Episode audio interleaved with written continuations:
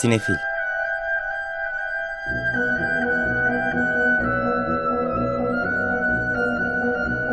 Hazırlayan ve sunanlar Melis Behlil ve Yeşim Burul.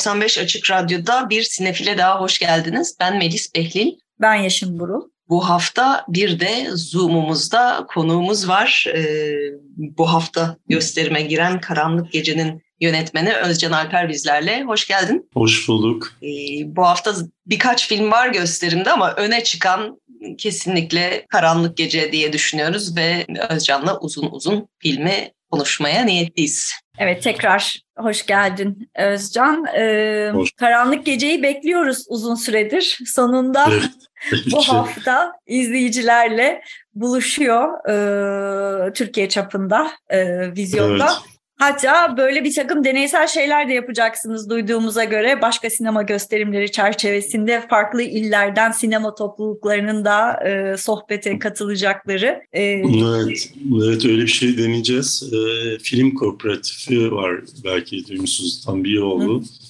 kurulalı. E, ama tabii memlekette hiçbir şey yolunda gitmediği için maalesef her şey ağır aksak e, gidiyor ama yine de e, zaten böyle dayanışma amacıyla kurulmuş bir kooperatif. Yani daha alternatif, bağımsız birbirimize aslında hani orta vadede dayanışarak film nasıl yapabilirizin derdinin dışında bir de açıkçası Türkiye'deki sinema topluluklarıyla böyle ilişkiyi geliştirip ee, yine bunun yanı sıra belediyelerin biliyorsunuz Türkiye genelinde böyle kültür merkezi adı altında bir takım soğuk, boş binalar oluyor ya.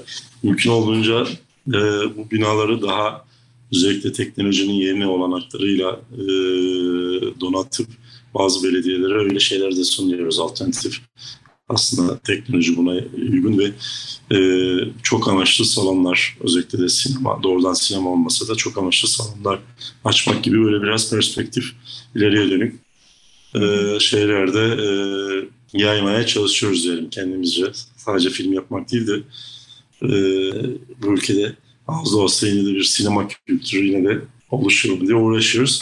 Öyle. Ee, şimdi, Bu arada şeyi de hatırlatalım yani bilen dinleyicilerimiz vardır tabii ama sonbaharda çıktığında e, Özcan Alper'in ilk filmi daha önce görülmedik şekilde şehir şehir gezerek e, vizyon e, yapılmıştı, söyleşiler yapılmıştı ve o dönem için bağımsız filmlerin ulaşamadığı bir gişeye de ulaşmıştı. Hani evet. aslında bir ilgi olduğunu da göstermişti. Evet aslında yani farklı şehirlerde gösterim olanağı olunca insanlara ulaşabilince hı hı. E, hep o klasik algının dışındaki bu tarz filmler izlenmez. Festival filmleri izlenmez. Şeyini kırmıştık. Ee, şimdi aslında niyetimiz yine öyleydi ama biraz işte memleket krizler bitmediği için yani aslında birkaç ay önce girecektik depremden dolayı tabii büyük bir felaket. Öyle bir zamanda girmek istemedik. Şimdi geç tam seçim atmosferindeyiz. Ama bir taraftan artık ben şey dedim hani e, dağıtımcılar biraz ertelesek mi dediler. Benden bu ülkede kriz bitmez o yüzden biliyorsunuz yani filmde çok uzun zaman oldu bu arada benim için. Hayır bir an önce çıkalım ve artık hı hı. neyse ne görelim e, şeyine girdim. Ee, üniversiteler tatili bu arada çoğu tatil derken şey hmm, siz de biliyorsunuz uzaktan eğitim meselesi. Ee, yine de bakalım umutluyuz biz elimizden geleni her zaman olduğu gibi e, ulaşması için seyirci elimizden geleni yapacağız. Sonrası artık zaten seyircimiz yaşar. Bu film aslında seçime yaklaşırken e, izliyor olmak da çok anlamlı bir taraftan. Evet. Yani filme dönmek istiyorum ben. Ee, evet filmle senin uzun bir yolculuğun var. Ee, filmin hikayesinin ortaya çıkışı, sonra çekim süreci. İstersen birazcık bize onun hikayesini anlatarak başla. Çünkü film e, hakikaten Türkiye'nin bugüne dair e, çok önemli kararlar almanın arifesindeyken yine bize dair çok çarpıcı e, bir hikayeyi e, karşımıza çok da çarpıcı bir dille aktarıyor. Evet. O yüzden bir senden dinleyelim e, başlangıçta. Yani evet filmin adı burada Karanlık Gece ama ben hep şey esprisi yapıyorum. Şurada 15 gün kaldı. Artık belki filmin adını Aydınlık Günler diye de çevirebiliriz belki. E, ya da bu son karanlık filmlerimiz olsun. Hatta buradan selam gönderelim. Çiğdem cezaevinden geçen e, gala öncesi not göndermiş. Artık son karar olsun diye. Umarım yani, e, onları da almış olan, bizi tutuklularını, cezaevinde olan onlarca, yüzlerce e, gerçekten e, düşünce e, nedeniyle hiçbir şey olmadan cezaevinde olan arkadaşlarımızı almış olurum. Evet film aslında tam da bir linç hikayesi, bir kötülük hikayesi e, ama herkes soruyor nereden, nasıl başladı. Sanırım yine e, üçüncü filmden sonra, Rüzgar'ın Atran'dan sonra daha çok öyle olur yani. Film bittikten sonra bir proje filminize yoğunlaşabiliyorsunuz.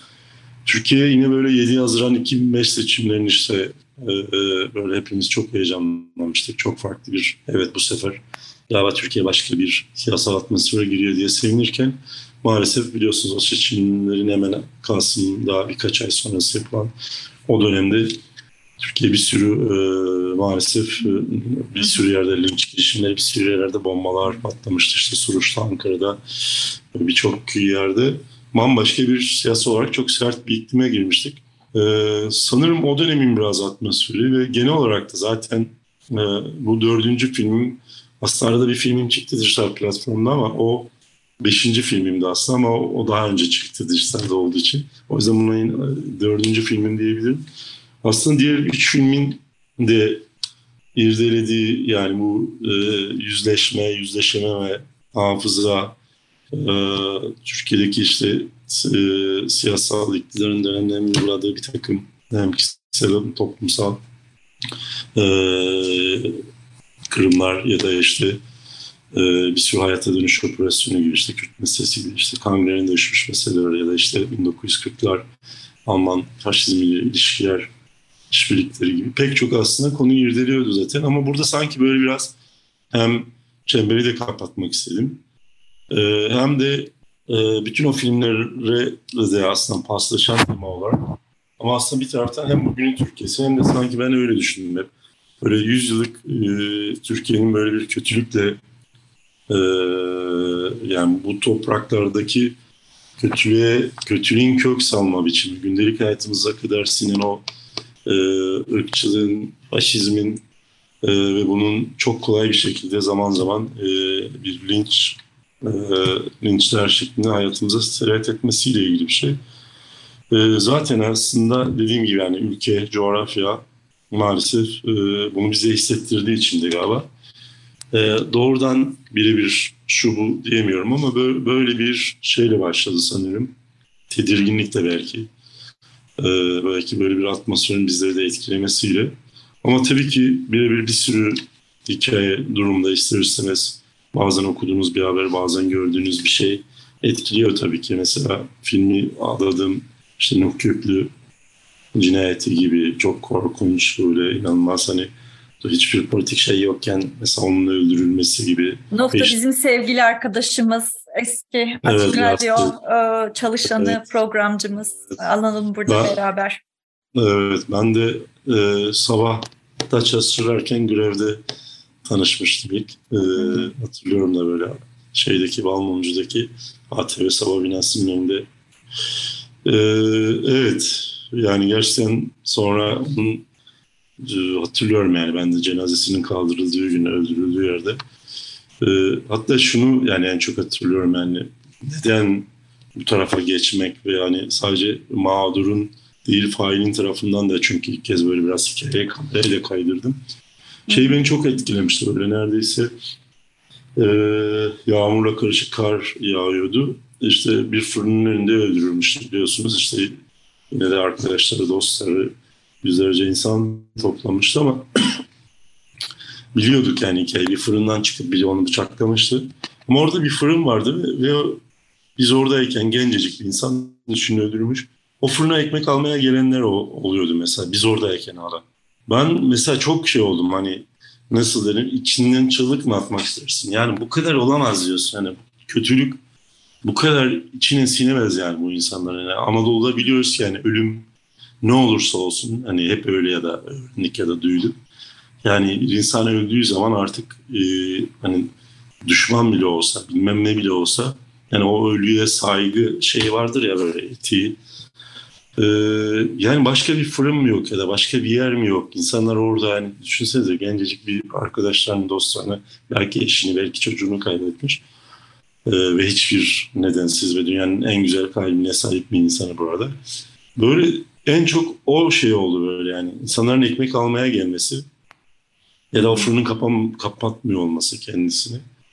Galiba bütün bunlar belki işte e, ya da şeye çok e, bir tane WhatsApp'ta bir grubumuz var. Biz böyle Karadeniz'de olduğum için bizim deniz diye daha çok maalesef o bölgede de çok fazla bu linç ve bu tarz e, galeyana gelme olayı çok fazla yaşandığı için toplum, devletin e, bu karşı propagandasından diyelim en çok etkilenen yerlerden biri olduğu için biliyorsunuz çok ciddi e, yani şey fındık e, toplama ve tarım işçileri geliyor.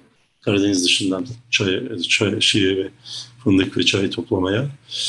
E, ve çoğunlukta biliyoruz ki işte ülkenin en yoksul kesimden Türkler daha çok bambaşka şehirlerden arabalara binip geliyorlar.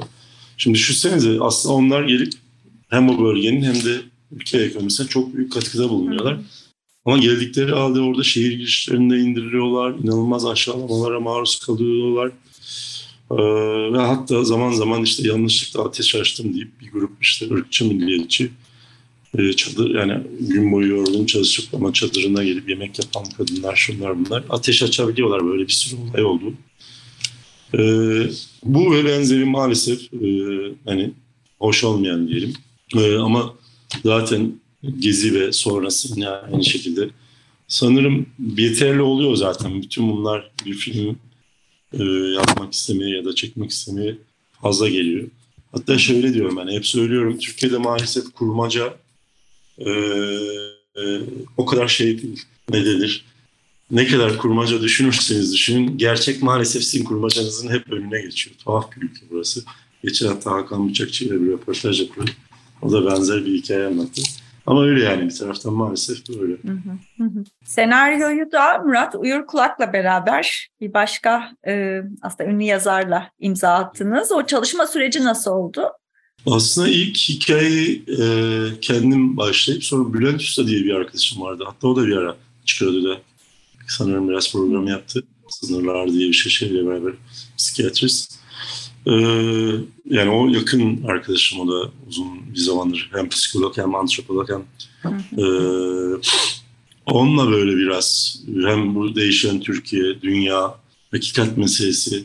Genel olarak dünyada da yani bu hakikatin aslında fazla yeni bir hani medyayla beraber e, e, yani çarpıtılması, gerçeğin biraz felsefik olarak, politik olarak farklı farklı disiplinler üzerinden çok hani hem kendi sohbetlerimizde e, o da o zaman modada oturuyordu beraber öyle gece yürüyüşlerimizde çok konuşuyorduk. Onunla aslında ilk e, başladık. E, sonra ben hikayeyi yazdıktan sonra 2016 falan sonra Murat'la e, hikayenin bu fazla erkek, eril, e, sokak da ne diyeceksek artık e, o, o dünyasını öyle bir yazarla daha iyi yazabileceğimi düşündüm. Ee, hem çok sevdiğim zaten başka bir şey için çalışmıştık. Bir dijital dizi projesi için beraber bir uyarlama üzerine çalışmıştık. Zaten hani sevdiğim bir yazardı ama o çalışma sürecinde de çok ortak noktalarımız olduğunu da fark ettim. Murat'la sonra oturduk.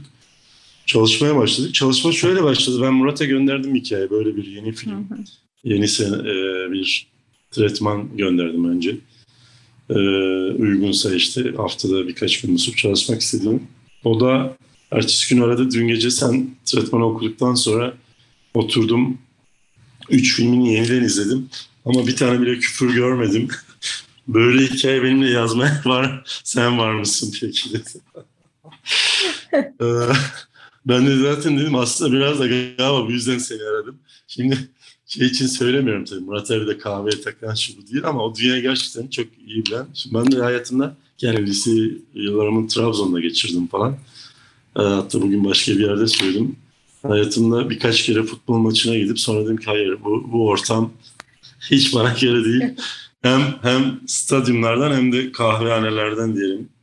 Ee, futbolla ve kahvehanelere ilişkin çok erken kestim yani. Ee, o yüzden de e, Murat'la gerçekten bazen haftada bir gün, bazen haftada iki, bazen telefonla. Bazen bir kitap okuyup ben ona söylüyorum. O bana bir şey söylüyor. Bazen bir öykü, bazen bir film. Ee, herhalde bir, bir, bir buçuk, e, yani bir yılda şeyi çıkardık aslında da ben işte mekanlara gidip gelmeye başladım ara ara. Ee, bazen dinlenerek, bazen oyuncu konuştuk, bazen başka şeyler. İki yıla yakın sürdü sanırım.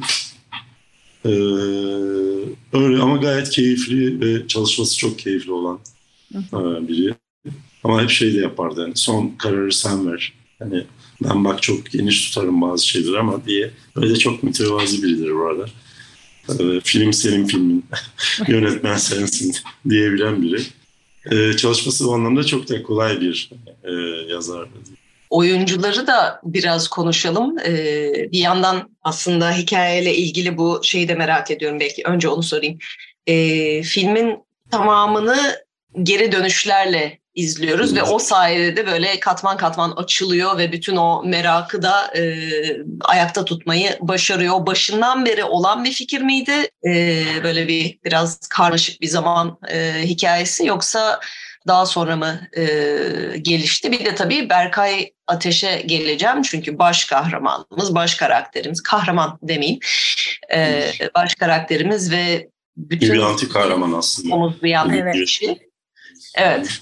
Ee, onun nasıl hani o hangi noktada senaryoyu yazarken kafanda e, var mıydı yoksa daha sonra mı çıktı? Onları da soralım hemen. Yani ilk yazarken daha çok tipoloji olarak ve yaş olarak karakter oyuncu düşünüyorum. Yani karakteri daha doğrusu bağımsız düşünüp karakteri oluşturup sonra aslında biraz oyuncu bakmaya başlıyoruz.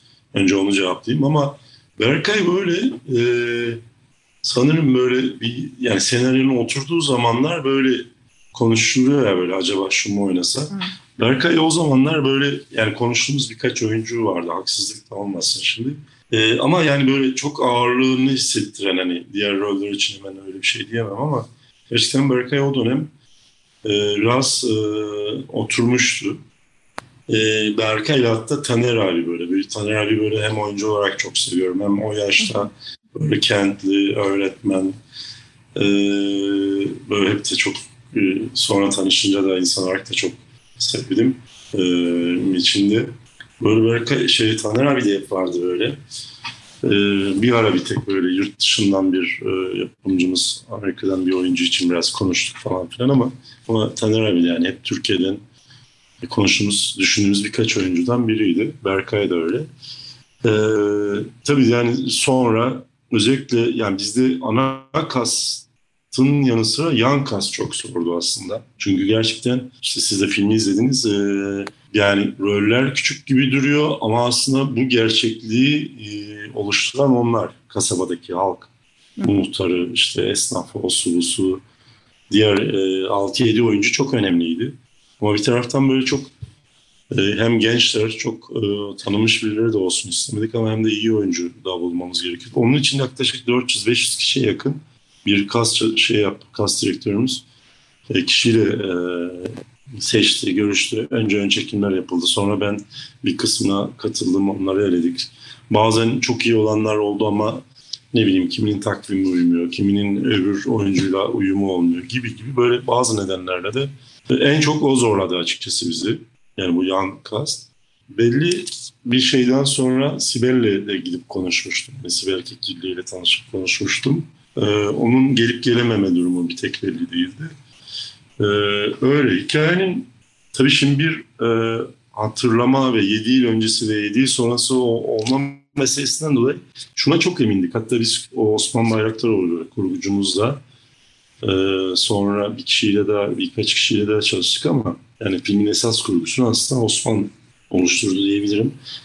Ee, şeyi hep konuştuk yani bir flashback istemiyorduk hani e, Murat'la da senaryo sürecinde de konuştuğumuz klasik flashback istemiyorduk. Yani bu gerçekliği 7 yıl öncesi ve bugünün hani aslında pek çok şeyin değişmemiş olması ama bir hatırlama, unut, karakterin unuttuğu bir şeyi hatırlamaya çalışmasını nasıl başka türlü anlatırız şeyi vardı. O yüzden bu gergitler meselesi vardı. Ama senaryoda bazen şöyle oluyor. Daha az gergitler mesela vardı. Sonra hem çekerken hem kurgu sürecinde e, aslında daha fazla kaldırabileceğini görüyorsunuz. Bir de yani bir şey itiraf, edeyim. O dönem tabii hatta bugün başka bir yerde söyledim. Başka bir neden hani hikayelerdeki değişiklik. Ee, geçen biri sormuş şey yapamamıştım ama işte çocuğunuz olduktan sonra hani bir şey değişiyor mu sinemada bakışınız şu. Ee, şimdi büyük kızım işte dijital platformda bir tane çocuk şey izliyordu. Ben de bakıyorum şimdi. İnanılmaz şey hızlı gergitleri var falan. Bu da o zaman işte 5,5-6 yaşında. Ben de diyorum abi nasıl takip ediyorsun? Merak da ediyorum yani o yaşta. Bir e, çocuk şeyi izliyor dizisi. Ama inanılmaz böyle gergitler falan. Ve şeyi gördüm yani yani biz bile yani bu geçen bir seyirci bu kurguyu biraz çok fazla e, şeydeki Zürih'teki gösterimde çok şey fazla gergit olduğunu ve ona şey geldiğini söyledi, yorduğunu söyledi. E, ben de tam tersi o kuşağı biliyorum. E, inanılmaz artık her şey çok hızlı ve çok fazla gitgeli. Bu, bu farkı bile görüyorsunuz aslında. Hı hı. O, o genç izleyici ve bizim artık öyle diyeyim bizim gibi ortak kuşak izleyici için bile çok aslında büyük bir kurgu şeyi var aslında. Sonra yani biraz zamanla da e, oluştu öyle. Sonra e, bir de tabii yani o, o da çok acayip bir şey oldu. Şey filmin birinci partı bitti çekimi. Pandemi başladı. İkinci parta gidemedik bir türlü. Çünkü aslında ilk başta sakal ve saç ayrımını daha biraz daha köklü belirtmek istiyorduk falan. Ee, sonra açılınca ikinci partta gidip o ara işte kurgu biraz ilerledik ama sonra Osman Adada yaşıyordu. Daha az gelip gidebildi gibi gibi böyle biraz sağlık sorunları doldu. Ee, ben sonra böyle biraz kurgusuyla da uğraşmak istedim. Daha genç iki Umut ve İsmet'le biraz böyle çalıştım. Sonra da aslında yine de benim için bitmediğini düşündüm.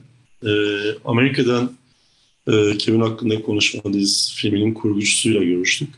Joe Bini ile. Ee, sağ olsun da hem daha önceki filmler üzerinde hem de senaryoyu önce okudu. Sevdi. Sonra filmin daha tabak kurgularını gönderdik. Böyle çalışmaya karar verdik onunla. Uzaktan yine şey e, pandemi dönemi. E, onunla da öyle son halini aldı aslında. Evet yani hakikaten bu pandemi dönemine denk gelen filmlerin böyle uzun süren adeta kendisi de ayrı bir film olabilecek gibi bir hikayesi oluyor. Ama dediğin çok doğru. Yeni nesil e, zaman atlamaları, geri dönüşler vesaireler konusunda çok idmanlı. Bizim gibi değiller. Onlar multiverse'lerde bile o geri dönüşleri takip edebilecek kadar e, şeyler ilerlemiş durumdalar hakikaten. E, çekim iki aşamada oldu dedin. Hani hakikaten zaten onu anlıyoruz. Yedi sene öncesi sonrası onların ayrışmalarını. E, Şimdi tabii biliyoruz birazcık Toroslar da geçtiğini, e, birazcık o coğrafyayı bilenler hani görüntülerden de tanıyabilirler ama özellikle sanki aslında çok da bir yer belirtmiyorsun. Ee, herhangi bir yer olabilir hissi de çok hakim bütün. evet, evet. Biraz evet. öyle evet. Yani Toroslar'da geçiyor. Onun da yine baştan düşünmüştük. Daha böyle sert bir coğrafya. Biraz açıkçası şey de vardı böyle Yaşar Kemal e, edebiyatından kaynaklı benim için de de hatta bir ara onunla ilgili bir belge belgesel e, yapmak istiyordum kendisi henüz yaşarken ama sağlığı el vermedi biraz. Böyle tersine bir yolculuk yapmak istiyordum onunla. Abidin Dino'yla olan bir ince kitabı var Yüzler diye. Bütün o e, kendi edebiyatı, Anadolu'daki o yüzler hem edebiyattaki aslında yüzler hem de gerçek aslında hayattan beslendiği yüzler, resim sanatı, doğu, İslam çok inanılmaz böyle küçük bir kitap ama çok büyük bir kitap böyle yani şeyin hacminin çok üstünde. Abidin Dino'nun yıllar sonra böyle sürgünden döndükten sonra şeyi de yani küçük almışım aslında Yaşar Kemal'in oradan e, İstanbul'a gelmesine neden olan da Abidin Dino ile karısı 100. ve 2. Dünya Savaşı'nda oraya sürgüne gönderince onu keşfedip e, İstanbul'a işte gönderiyorlar ilk. E, bir tren şeyi var böyle çok canlı bir anlat, ikisini de anlattığı. Ben de o yolculuğu tersten böyle sanki ikisiyle yeniden yapıyormuş gibi bir şey istemiştim. Ama bir o yaşamadı aldı ama o ses şeyler üzerinde. Ee, genel olarak da hani onun hani edebiyatından kaynak daha sert ve öyle bir coğrafya şeyi vardı. Ama ben de detaylıca çok dolaş, dolaşmamıştım şehir bölümleri dışında. Ee, senaryonun e, belli aşamasında hatta ilk iki versiyonu bitirmiş kitaba. Ee, bir de filmlerin mekanlarına gidip kendim buluyorum ben yani bütün filmlerde.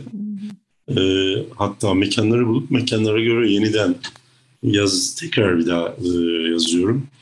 Ee, hatta gittiğim mekanlardaki biraz böyle farklı şeyler de yapıyorum. Mesela oranın en iyi fotoğrafçısını gidip bulmaya tanışıyorum. Ya da orada bu belediyelerin bastığı hiç kimsenin okumadığı kalın kalın kitaplar oluyor. Biraz gidip bunları karıştırıyorum falan. Böyle ya da oradaki bir kütüphaneye giriyorum. Böyle biraz enteresan şeyler çıkıyor oralardan bazen böyle hiç böyle kaybolmuş, geçmişte kalmış bir takım hikayeler.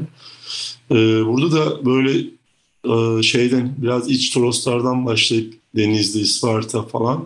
Sonra baktım ki hayır evet belli yerlerde çok sert dağlar var ama bütün coğrafyaya yayılan şey değil. Sonra biraz daha tekrar Antalya tarafına inip oradan dağlık alandan gidebildiğimiz kadar hatta daha böyle Adana taraflarından umutluydum. Sonra gerçekten bu Aksiki ve İbradi de bu arada çektik ama giden gelmez dağlarını duydum. Hiç duymamıştım burada tuhaf bir şekilde. Yani iyi kötü böyle biraz daha dağcık kültürü de şeyim vardır. Karadenizli biri olarak. Ee, ilk duyduğumda hatta şey dedim böyle hmm, köylülerden hani biraz daha lokasyon isteyip nereden nasıl gidebiliriz falan. Soner'le dolaşıyorduk arabayla. Onlar da sakın tek başınıza gitmeyin çok tehlikeli falan dedi. Tam film olduğu gibi aslında. Ee, sakın buralarda tek başına dolanma. İrili ufaklı bir sürü obruk var ve düşersin ve kimse bir daha da ulaşamaz dediği gibi. Ben de yok ben daha çocuğum hani bilirim bir şey olmaz bize ama gerçekten içine yani gitmeye çalıştığımızda bambaşka ben de ilk kez yani bu kadar büyüleyici ne filmde söylediğimiz gibi yani korkutucu ama bir o kadar da büyüleyici bir coğrafyayla karşılaştık. Sonra ve obruk meselesi de orada çok fazla olduğunu e, öğrenince e, daha oraya yoğunlaştık. Ama şöyle yani hikaye dediğim gibi bu Toroslar'da sert bir coğrafyada ama Türkiye'nin herhangi bir yerinde Yozgat'ta, Trabzon'da, Samsun'da, Malatya'da, Elazığ'da, Erzurum'da, batıda bir şehirde de, kasabada da geçiyor olabilir. Öyle de kurduk. Ee, farklı hiç Türkiye'de olmayan bir plaka yaptık. Gerçekte çektiğimiz kasabaları da hani o halkı direkt rencide etmemek için ismini zaten değiştirdik. Senaryoda başka bir isim koyduk. Öyle. Bu obruk meselesine tekrar dönmek istiyorum ama ufak bir ara verelim ve filmde müzikler de e, çok önem taşıyor. Parçalardan birini e, kısaca dinleyip Ceylan Ertem'den sonra söyleşimize devam edeceğiz. 95 Açık Radyo'da Sinefil devam ediyor. Bugünkü konuğumuz Özcan Alper'le bugün vizyona giren filmi Karanlık Gece'yi konuşmaya devam ediyoruz. Bugünkü programımızın girişinde Karanlık Gece'nin kapanış müziğini dinledik. Rene Orbidi e, bestecisi. Biraz önce de filmin içerisinde hatta başlangıcında aslında yer alan bir düğün sahnesinden Ceylan Ertem'i dinledik. E, onun da böyle hoş bir cameo'su var e, filmde. E, müzik çok önemli çünkü filmin ana karakteri İshak aslında e, bir müzisyen, e, biraz gezici bir müzisyen. E, evet.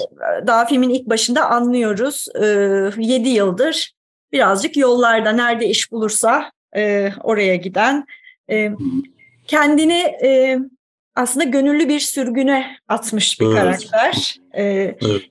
7 yıl sonra annesinin e, sağlığının kötüye gittiğini e, duyunca e, 7 yıl önce terk ettiği köyüne geri dönmek zorunda kalıyor annesiyle ilgilenmek için ama 7 yıldır oradan uzak durmasının da dediğin gibi bir sebebi var. E, bir parçası olduğu yaşanan kötü bir olayla yüzleşmek e, istememesi biraz da ama köye geri dönüyor olması bunu gerektiriyor. Kaçınılmaz olarak olaylar oradan başlıyor diyelim. Çok da e, açık etmeden e, filmin hikayesini izleyicilerimiz için diyeyim. E, o yüzden hani ana kahraman, ana karakter müzisyen olunca filmin müzikal evreni de e, ona göre e, oluşuyor. Sen nasıl kurguladın, e, nasıl oturttun? İshak'ı nasıl bir karakter olarak çizdin ve onun müzisyenliğini yerleştirdin içine? Açıkçası e, yani hep film yaparken yine böyle bir şekilde sesle, müzikle de böyle bir e, özel ilişki kurmaya çalışıyorum. Yani sonbaharda da aslında yine e, ki dönemine göre bizim gibi bağımsız filmlerde biliyorsunuz o zaman çok şeydi böyle. Biraz ayık gibiydi müzik kullanınca falan. ben de yani tam tersine o zaman şey yani hayatın ben sabah kalktığımda ancak müzik dinleyerek kendime geliyorum ya da gibi gibi yani bir sürü bir sürü çok o kadar şey görmüyordum yani bunun o kadar böyle sert katı bir şey olması gerektiğini düşünmüyordum. Gece kızın süre zaten outlar, sesler, language'ler Hani ses üzerine kurulu. Ee, Rüzgar'da evet biraz daha gerideydi ama yine kadın karakter kendi dünyasına, ülkesine özen duyduğunda akordeon, akordeon çeşiden bayan dediğimiz bir şey çalıyordu. Ee, hep yani karakterlerin müzikte bir şey oluyor. Burada da e, sakın gerçekten hani bir e, orada önce kendi yaşadığı bölgede düğünlerde saz çalan e, biri ama sonra bu olay gerçekleştirdikten sonra kasabayı terk ettikten sonra da aslında hem yaşamasına olanak veren hani kendi ekmeğiyle hani başkasına mahkum olmadan hem de böyle aslında biraz e, o, o yerlerde biraz daha böyle e, hayatın dışında gibi ama pavyonlarda işte düğünlerde sürgün e, hayatı yaşamasına izin veren bir şey saz icracısı. Böyle biraz sınırda yaşaması karakterin geçmişini de düşününce öyle kurguladık.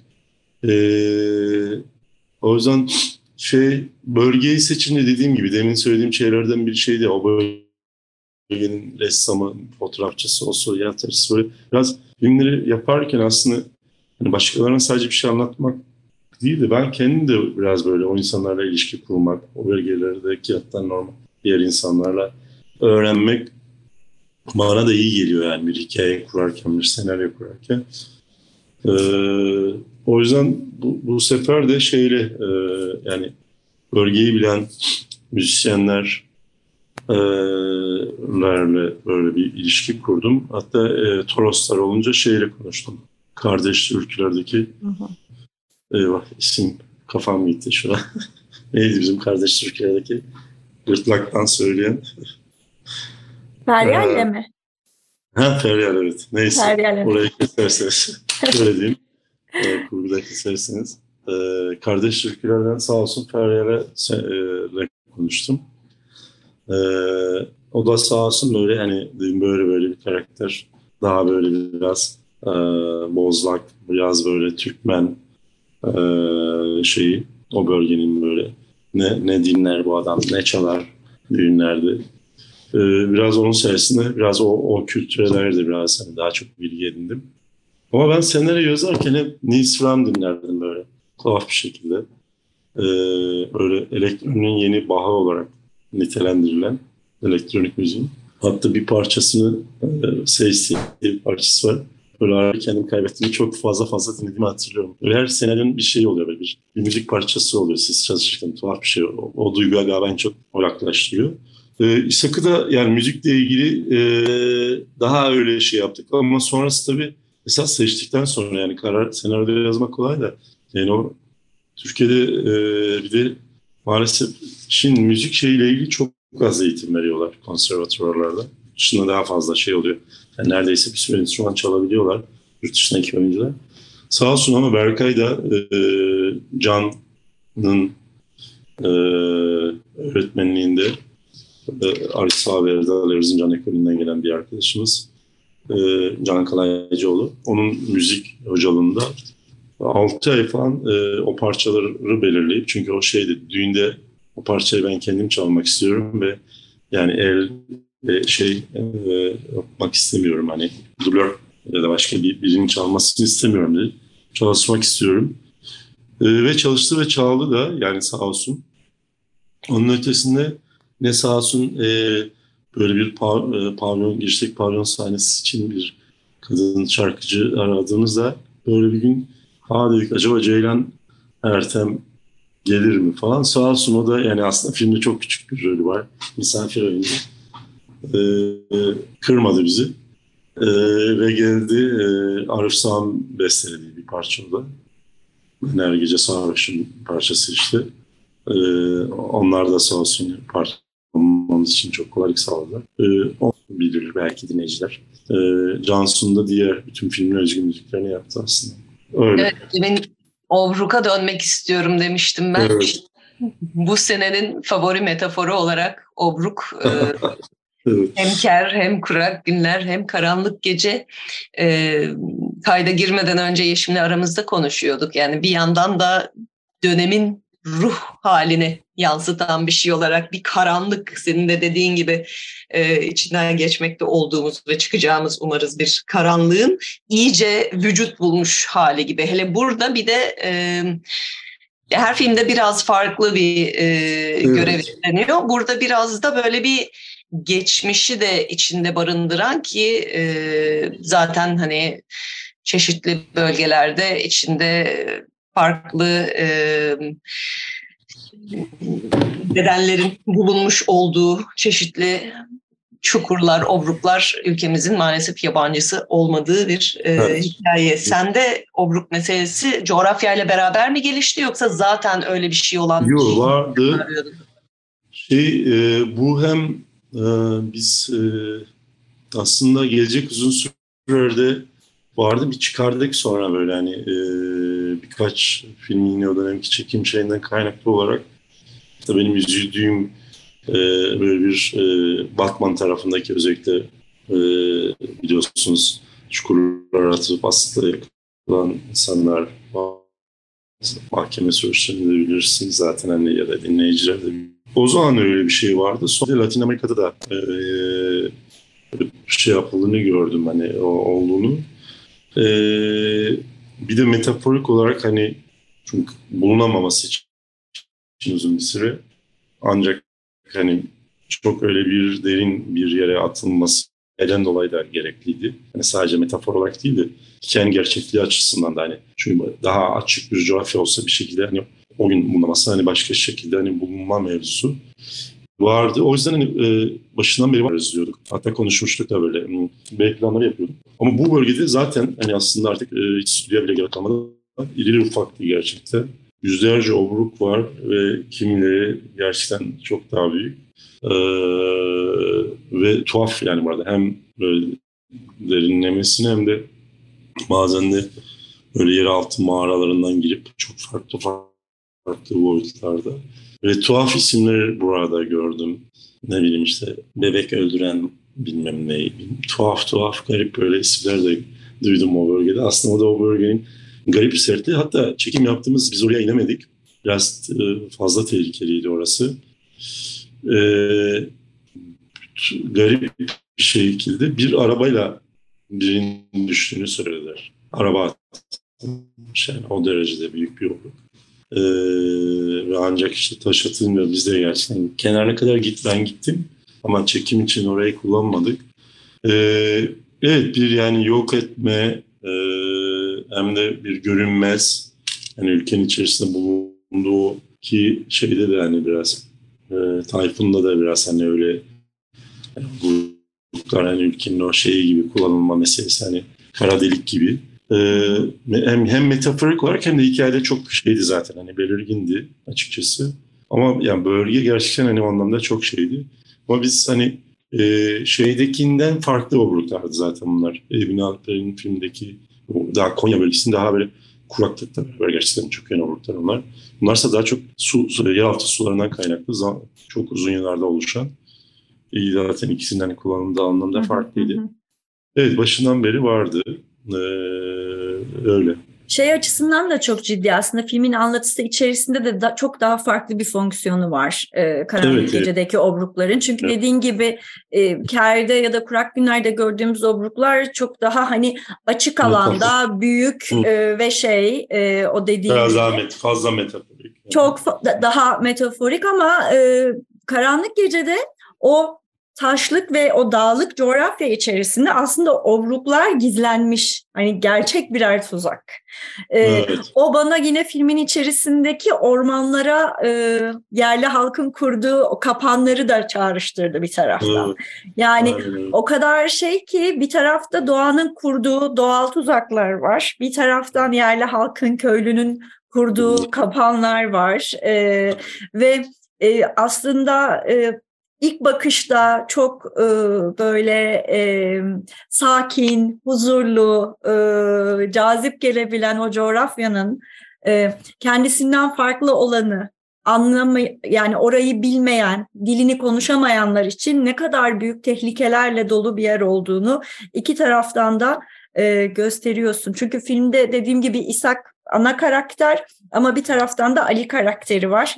O geriye dönüşlerde 7 yıl öncesinden tanıdığımız varlığıyla yokluğuyla aslında e, içinde yaşadığımız coğrafyaya dair de bir şey söylüyor. E, orada e, dediğin gibi aslında ötekileştirme, e, çok çabuk galeyana gelip e, sinirlenme, çok hızlı agresyon gösterme şeyi varken bir tarafta da ötekiyle kurduğumuz ilişkiler üzerine de çok keskince bir şey söylüyorsun. Kendimize yakın görmediğimiz, onlara nasıl yaklaştığımız ki burada Ali karakteri aslında çok munis bir genç adam. Çok iyi niyetli, çok sakin, e, doğayı seven, herkese yardımcı olmaya çalışan ama doğru bildiğinden de şaşmayan biraz. Orada da öğretmen babanın belki e, şeyleri görüyoruz e, orada. E, ama yani Ali'ye bile tahammül edemeyen derecede nobran bir kültür e, toplumsal e, anlayış ortaya koydun. Orada çizdiğin kadın karakterlerden de biraz bahsedelim istiyorum aslında. Bir tarafta Sultan var. E, o köyden kurtulmaya çalışan genç bir kadın. Sırma var bir taraftan Ali'nin ablası. Ali'nin ablası Sırma. O daha dışarıdan gelen. O ikisinin karşıtlığı da aslında o iki kadının o biri okumuş, akademisyen olabilmiş, öbürü oraya ulaşmak istiyor ama önü ve yolu engellerle dolu. Evet yani e, hikayede dediğin gibi Ali ve İshak ve coğrafya tam da aslında e, sen yani ifade ettin tekrar da düşmek istemiyorum. E, gerçekten o bir taraftan da hani İshak'ın hani arayışına yani mekan olarak da aslında karakter olarak daha yer alıyor filmde aslında. Ee, yani ayırdığımız şey biraz oydu yani. Yani metafor olarak görmek değil, o mekanı biraz karakter olarak da görmek. Ee, aynı zamanda evet insanlar için evet bir tehlike şu ama hani şey vermeden e, kendini doğanın hakimi gören insanlardan öte doğadaki diğer canlıların, yaşamak olan canlıların aslında kendini ancak uzaklaşarak saklayabildikleri de bir yer. Böyle çok tuhaf bir hikaye. Yani aslında biraz onu da kullanmak istedim felsefi olarak. Hani bizler için şey ama doğadaki hayvanlar için aslında tam tersine bir yaşama alanı. Ee, ki bunu aslında pandemi döneminde de en çok öğrendik, gördük. Biz zaten aslında hep öyle diyorum. Gerçekten Gezi'yi ben mesela Türkiye'de insanlar sadece siyasal tarafıyla şey yapıyor ama ben Gezi'yi gerçekten böyle felsefik ve düşünüş biçiminde çok başka türlü bir yarılma e, olarak görüyorum. Yani ben kendimden de biliyorum.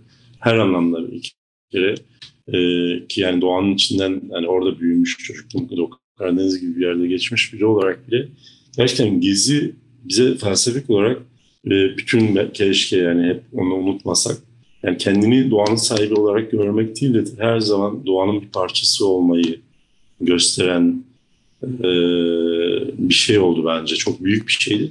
Üstüne pandemi bence bunu 2'ye 3'e katladı. Bütün dünya pandemiden öğrendi ama biz belki de o yüzden daha çok da öğrendik. Ki pandemi zamanında da öğrendik. İnsanlar biraz geri çekilince. Ki bizim için de bu arada inanılmaz bir şaşkınlık taşı oldu. Ee, o filmdeki Ali'nin arada o kara kulağını söyletirken e, pandemi döneminde bir sürü dünyadan böyle haberler Türkiye'den de hatta birileri bana atıyordu böyle bak şurada kara kulak gördüm şöyle olmuş ortaya çıktılar. Yani bir, bir taraftan sev, sevinçli haberlerdi. Böyleydi. Kadınlar meselesi e, özellikle Sultan'la ilgili aslında böyle çok şey olduk. Hani ne denir? Gerçekten hani bildiğim de için e, öyle bir coğrafyada aslında o erkek egemen yerde aslında en büyük kurbanlardan biri de o bence yani. yani Ali Ali'den de önce aslında çünkü özellikle de öyle bir yerde hani Murat'la çok konuştuğumuz yetimsen ve kadınsan bir de üstüne güzelsen gerçekten orası e, bir cehennem olabiliyor senin için yani. Tek çare gerçekten e, okuyup uzaklaşmak oradan yani. Ben kendi ki yani ne kadar farklı olsa da mesela bak annem çok bambaşka bir kuşak. E, hatta ben Cumhuriyet'in en çok hani hani hep eksilerini konuşacağız. Artılarını da konuşmalıyız deriz ya böyle. Cumhuriyet'in en çok şey yaptığım yanlarından biri e, Türkiye'nin neresinde olursanız olun o eğitim ve fırsat eşitliği ilk başlarda yaratabilmiş olması çok önemli mesela. Mesela benim annem de hep e, örnek veririm. Dağ başında bir kız çocuğuyken e, e, öğretmen okulunu kazanıp okumak istemiş mesela. Öğretmen ol, olmak istemiş. E, Trabzon'daki işte e, şey Beşikdüzü'ndeki öğretmen okulunda. E, ama mesela köyden başka biri aslında hiç aileden bile biri değil. Yani okuyup hani neredeyse işte beşini de peşine gönderin gibi bir cümle kurmuş falan. Ama o kadar çok çevrenin Türkiye biliyorsunuz en büyük sorunlarından biri de o. Fazlasıyla etraf çok dinlenir ya kültür olarak öyle bir piyasayız. Bu özellikle kadınlar için de mahalle yerlerde. baskısı dediğimiz şey. Mahalle baskısı. Her Türkçe, evet yeni Türkiye'de ve Türkçe'de mahalle baskısı. Okuyamamış ama ben annemden şunu gördüm mesela. Biz yedi çocuktuk. Neredeyse hepimizin bir şekilde o kö, köyde yani tarlada çalışır, evde gider o zaman makineye koyup.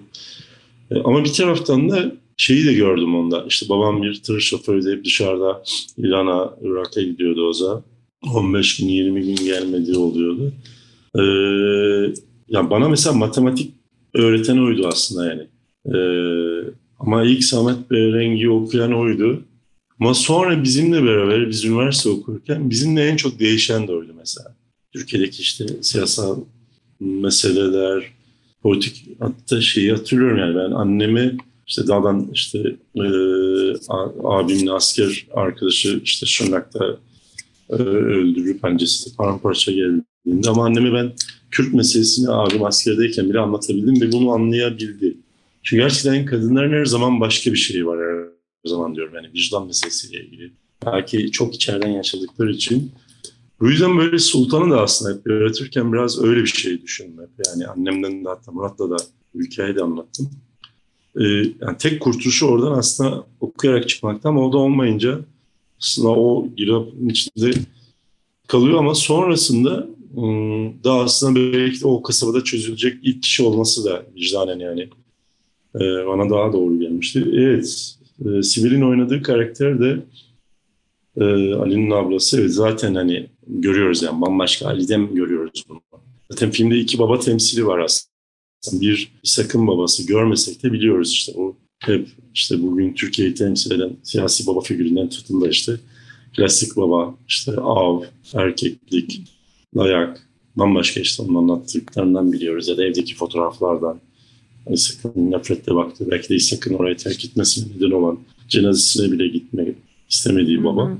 Ama öbür taraftan da başka bir baba da var artık yani bence. Ki siyasetten de artık bunun da değişmeye başladığını görüyoruz Türkiye'de. Ee, Taner abinin oynadığı. O yüzden zaten hani sırma e, hem gerçekten biliyorsunuz o dönem Türkiye'de bu barış akademisyenleri meselesinden çok fazla yurt dışına beyin gücü vardı. E, akademisyen. Biraz sırmayı öyle de düşündük. Ali aslında Gezi'yi temsil eden bir karakterdi bizim için. 2012 yılı yani 19'da çektiğimiz için bu arada filmi. Tam o Gezi'deki çocuklardan biriydi Ali. Hı ee, kendisi için değil ama gerektiğinde bir ağaç için bile hayatını ortaya koyabilecek bir taraftan da böyle bir şey için Yunanca ödüllenecek Ali İsmail Korkmaz gibi. Ama bir taraftan böyle bir Sabahattin Ali şeyiyle vardı bizim için. Yani geçmişe gönderme anlamında. Ee, Sırma da aslında yani sonrasında o barış akademisyenlerinde olduğu gibi e, bir imza için ama belki memleketini terk etmek zorunda kalan bir kadın karakterdi. Ama tabii ki bir film olduğu için e, belirli bir oranda hani görebildiğimiz, daha az görebildiğimiz iki kadın karakter öyle. Evet epey bir konuştuk filmi e, zamanımızın da sonuna yaklaşıyoruz. Hemen e, bir de hatırlatalım bu senenin bol ödüllü filmlerinden oldu Karanlık Gece. Antalya'da e, film ve senaryoda e, ödül aldı. Ankara'da e, yönetmen Ziya ve jüri özel ödülü. Ve jüri özel ödülünü aldı. Boğaz içinde de ödüller aldı. Oraya hiç girmeyelim. Önümüzdeki senede SİAD'ın güçlü adaylarından biri olacağını şimdiden öngörmek çok zor değil diye tahmin ediyorum. Biz hep e, senin de daha önce konuk olduğun seferlerde de söyledik. E, yerli filmler, bağımsız filmler girdiğinde çok uzun e, vizyon garantisi e, olamıyor. İlk hafta sonu görmek en iyisi diye hep söylüyoruz o yüzden. Bu hafta sonu Karanlık Gece'yi e, yakalamanızı tavsiye ediyoruz. Evet, e, bayağı yerde de vizyona giriyor şu anda anladığım kadarıyla eş zamanlı. Ama her zaman seyircilerimize, dinleyicilerimize söylediğimiz şeylerden biri de e, size en yakın sinema salonundan talep ediniz de diyoruz aslında bir taraftan da. Evet, başka şehirler için evet bize sosyal medyadan çok yazan oluyor. Özellikle son birkaç gündür işte Aydın'a gelecek mi ya da şurada biz. ben de her zaman oradan da yazıyorum. Maalesef tek şey sizin gidip oradaki en yakın sinema neden biz bu film burada görmüyoruz? Hani biraz cümlesi çok etkili oluyor. Hı hı. Umarım öyle de olur. E, umarım işte 14 Mayıs'tan sonra karanlık gece değil, güneşli bir sabaha uyanırız hep beraber. Bambaşka bir e, Türkiye'nin yeniden koşulları doğar. Çok e, bir sürü haksız yere çok onu da diliyorum. Cezaevinde olan arkadaşlarımız, dostlarımız, tanımadığımız, tanımadığımız bir sürü insan gerçekten tekrar e, kısa ve özlü tek bir mahkemede e, özgürlüklerine kavuşurlar. E, evet ama bir İnşallah. taraftan da dediğiniz gibi gerçekten karanlık bir gece ama bugünün Türkiye'sini anlamak, konuşmak için de umarım bir fırsat yaratır herkese. Öyle. Kesinlikle. Hepimizin dilekleri bir. En kısa zamanda arkadaşlarımıza, dostlarımıza, e, tüm haksızlığa uğrayanların e, adalete kavuşmasını diliyoruz bir taraftan. E, filmin yolu açık gişesi bol olsun diyelim şimdiden. E, çok, çok sağ olun. Önümüzdeki günlerde de konuştuğumuz gibi e, yönetmenli ve ekip katılımlı gösterimler olmaya devam edecek. Onlar için sanıyorum en sağlıklısı filmin sosyal medya hesaplarını takip etmek olacaktır. E, oralardan paylaşıyorsunuz bu bilgileri zaten. Çok teşekkür ediyoruz tekrar bizimle birlikte olduğun için Özcan.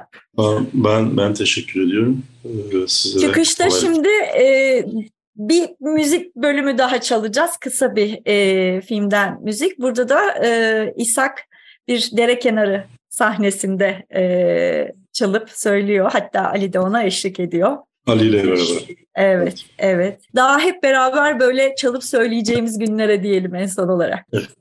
Evet bu hafta konuğumuz Karanlık Gece'nin yönetmeni Özcan Alper'di. Bugün vizyona girdi Karanlık Gece. Zaten e, başka da bir şeye vaktimiz kalmadı bu hafta. Haftanın öne çıkan filmiydi. Programımızı kapatırken teknik masadaki arkadaşlarımıza ve bu haftaki program destekçimize de çok teşekkür ediyoruz. Herkese iyi seyirler. İyi hafta sonları.